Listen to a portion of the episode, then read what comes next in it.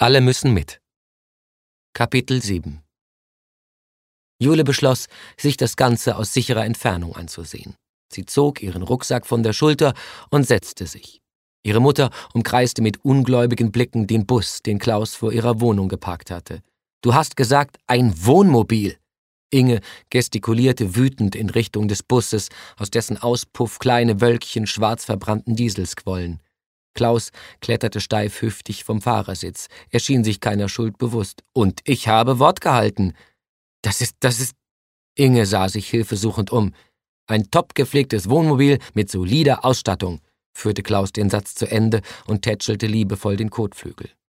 Der Bus war mindestens 30 Jahre alt. Dach und Motorhaube sahen aus, als hätte man Hühnerscheiße durch ein Sieb darauf abgefeuert. Die Seitenfenster waren blind vor Dreck und vom Wagenboden aus fraß sich grellroter Rost durch die Karosserie. Jemand hatte die Sitzreihen herausgerissen und dafür hinter dem Fahrersitz einen Tisch und zwei mit curryfarbenem Kunstleder bezogene Sitzbänke eingebaut. Der mittlere und der hintere Teil des Busses waren mit Gerümpel vollgestellt. Das Einzige, was Jule unter all dem Zeug sicher ausmachen konnte, waren ein Ohrensessel und eine Stehlampe mit lachsroten Trotteln. Beides schien als Ausstattung eines Wohnmobils seltsam fehl am Platz. Im hinteren Teil des Busses hatte ein Blinder unter Anleitung eines Idioten eine Pantry-Küche mit Resopalverkleidung eingebaut.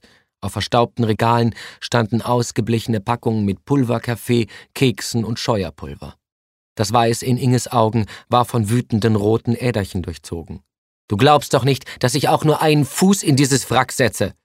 Schützend legte Klaus beide Hände auf die Motorhaube, als wollte er dem Bus ersparen, weitere Schmähungen mit anzuhören. Wir sind damit bis an die Algarve gefahren. Ach ja, und wann? Noch vor dem Zweiten Weltkrieg? fragte Uwe amüsiert. Von den anderen unbemerkt hatte er seinen Rollkoffer neben Jule abgestellt und sich zu ihr gesetzt. Inge und Klaus ignorierten den spöttischen Einwurf ihres Bruders.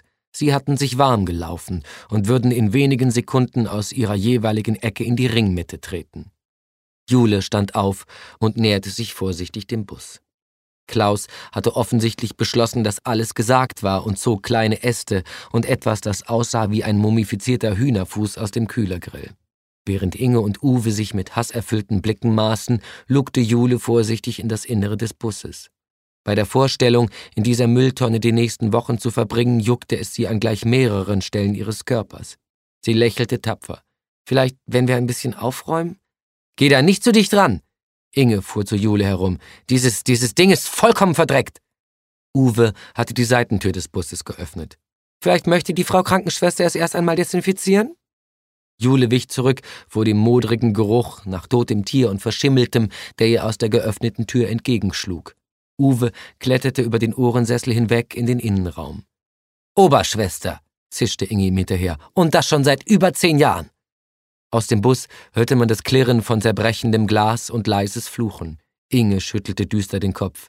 Nie im Leben kommen wir damit bis nach Ostpreußen. Jule entschied, dass die ganze Angelegenheit etwas Aufmunterung gebrauchen konnte. Also, ich finde es großartig, sagte sie und ging, um ihren Rucksack zu holen. Sie hörte ein hohles Schmatzen, als das Seitenfenster, das Uwe versucht hatte von innen zu öffnen, aus seinem porösen Rahmen sprang und Inge vor die Füße fiel. Uwe streckte seinen Kopf aus dem Bus und grinste Inge herausfordernd an. Hast du gehört? Deine Tochter findet es großartig.